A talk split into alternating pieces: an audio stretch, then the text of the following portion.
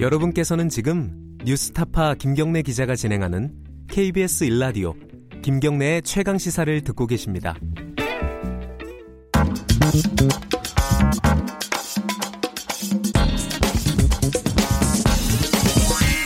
뉴스의 재발견. 네, 뉴스의 재발견. 의지와 전략그룹 더모아의 윤태곤 정치 분석실장 오늘도 함께합니다. 안녕하세요. 네, 안녕하세요. 아, 이게 아까 정용기 정책의장이랑 얘기하면서 예. 국민청원 얘기가 조금 많이 됐어요. 그렇죠. 뭐 여러 가지 이제 뭐 논란도 있고 뭐 있습니다. 오늘 좀 정리 좀 해볼게요. 일단 160만 명 넘어섰습니다. 그렇죠. 이 자유한국당 정당 해산 청원이라는 제목으로 해당 청원이 올라온 게 지난달 22일인데 네. 오늘 아침에 160만 명 돌파했습니다. 네. 그 청원을 보면은 청원인은 한국당은 걸핏하면 장외투쟁과 정부 입법을 발목 잡게 하고 소방에 관한 예산을 삭감했다. 정부가 국민을 위한 정책을 시행하지 못하게 사사건건 방해하고 있다. 한국당 의원들의 국민에 대한 막말도 도가 넘는다. 이걸 이제 음. 그, 그 이유로 들었어요.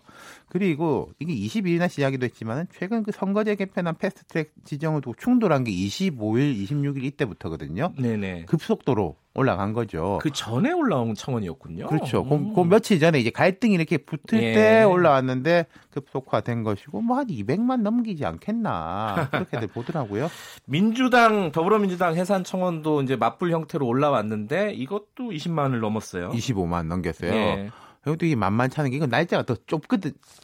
작거든요. 아까 아. 건 22일부터인데 한 열흘 됐지 않습니까? 그렇죠. 이건 이제 한 3, 4일도 했나? 음흠. 그럴 거니까 이것도 이제 만만치 않은 건데 20만이라는 게 청와대가 설정한 어, 답변을 하는 기준이지 않습니까? 예. 둘다 넘긴 거라서 뭐 아마 같이 대답하지 않을까 이렇게 보더라고요. 뭐라고 대답을 해요? 이게 청와대가 참 어렵네요, 이게.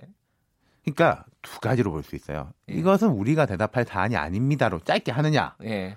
대답할 사안은 아니지만 뭐 점점점 과거에 또 그런 게 있었지 않습니까? 그렇죠, 뭐 여론의 그렇죠. 엄중함을 뭐 받아들이고 뭐 음. 이런 식으로 하느냐를 두고 청와대도 아마 지금부터는 고심을 하고 있을 거예요. 둘 중에 하나니까. 어, 이게 뭐 베트남에서 트래픽이 많았다, 뭐 시스템이 뭐 중복으로 많이 할 수 있다 등등등 뭐 말이 많습니다. 네, 그래서 좀 두 가지 부분을 지적할 수 있는데 예. 지금 말씀하신 게 시스템 부분에 대한 예. 것이 먼저인데 뭐 베트남 뭐 이런 거는 크게 사실은 아닌 것 같고 예. 그 청와대가 좀 예. 조목조목 밝혔어요 그 예. 부분은. 근데 이런 건 있어요. 이게 예를 들어 제가 한 번만 할 수 있느냐. 음. 여러 번 할 수 있느냐. 이게 무슨 뭐 남의 주민등록번호 도용해가지고 막 이렇게 하면 뭐 100번도 할 수 있는데 그렇게까지 하는 사람 몇 명이나 되겠냐마는 예컨대 제가 제 페이스북 계정으로 한번 하고 뭐 네이버 계정으로 한번 하고 이런 음, 거는 음, 좀할 수 있다는 예, 거예요. 예, 예. 근데 이걸 지금 뭐 그렇다고 해서 공인인증서 등록해라, 주민등록번호 입력해라 이러기에는 접근성도 떨어지고 개인정보 관련 법률에 위반되기 때문에 예. 현재로서는 뭐 이게 최선이다라는 게 청와대 음. 입장인데 그런 이제 또 뭐 약점이랄까 이게 있는 건 사실이죠. 이게 이제 해외에서도 이 이렇게 social 인증해가지고 social 네. 미디어로 인증했고 하는 식으로는 많이 한다더라고요. 그렇죠. 이게 사실은 오바마 행정부 때 청와대에서 예. 만, 아, 그 백악관에서 만든 걸 벤, 예. 일부 벤치마킹 한 것이니까 그런데도 음. 이상이 됐던 거죠. 그리고 우리 뭐 웬만한 정부 부처라든지 정당에 이런 게시판 없는 데 없지 않습니까? 네. 예, 뭐 그런 거 하고 이제 형식적은 크게 다른 건 아니죠. 시스템도 뭐 여러 가지 얘기가 있지만 내용도 그래요. 이게 사실 어, 옛날 왕한테 신문 고하듯이 그러니까. 아무거나 막 올린단 말이죠. 그러니까 청와대에서 못하는 것도. 예. 그러니까 청와대 청원이 청와대 청원이라는 게 예. 청원이 정당의 뭐 청원도 있고 이런 법정의 청원이라는 게 있습니다. 근데 네. 여기는 지금 청와대 청원 게시판이니까 두 가지의 의미가 약간 다른데 실질적 청원이 되지 않는 것도 청원으로 열어놓고 있는 건 있는 거죠. 그렇죠. 뭐 예. 판사를 어떻게 해달라, 국가대표 선수 누구를 퇴출시켜달라. 청와대 권능과 무관한 거지 않습니까? 네. 이번 정당 해산도요. 물론 법무부가 청구할 수 있습니다. 황교안 지금 대표가 장관일 때 했지 않습니까? 그렇죠. 통합진도에 네. 가지고 최종 결정은 헌법재판소에서 내렸지만은 근데 앞서 말씀드린 청원인의 주장대로 자 정부를 발목 잡고 방해하니까 야당을 해산해야 된다. 이 말이 아다르고 어다르긴 한데 음. 야당의 주 임무가 정부의 견제잖아요. 그렇죠. 네. 그리고 한번 상상해 보죠. 이 청원을 만약에 청와대가 받아들여 가지고 많은 국민들이 이렇게 말씀하시니까 예. 법무부를 통해서 그 청구토록 하겠습니다.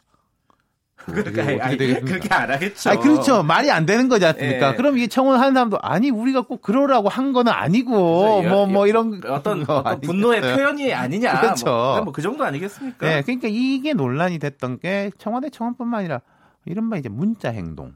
국회의원 아. 휴대폰에 집단적으로 문자를 보내는 예. 거. 요즘은 예. 이게 좀 뜸한데 이때 예. 나온 논란하고 같은 거예요. 음흠. 근데 문자 행동에 동의하는 의원들도 아 이건 문자 행동이라고 해야 된다 그랬다가 자기한테 오니까 이런 집단적 의사방해다 뭐 이런 식으로 했는데 예. 제 생각에 이제 정답은 없는데 예. 양면이 분명히 있는 거예요. 민의의 한 반영이기도 하고, 예. 근데 극단화되거나 감정의 인화력을 확대시키는 요인이 되는 거기도 네. 하고요. 예.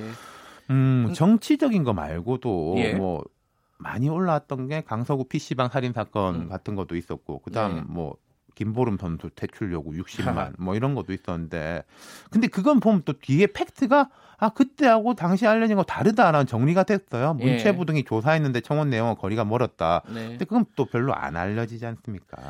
어쨌든 자유한국당은 지금 뭐 북한의 사주를 받은 게 아니냐 이렇게 의심하고 있다. 아까 정영기 의장 정영기 의장님도 네. 자기도 그렇게 생각 안 한다고 생각해요. 아 그래요? 네.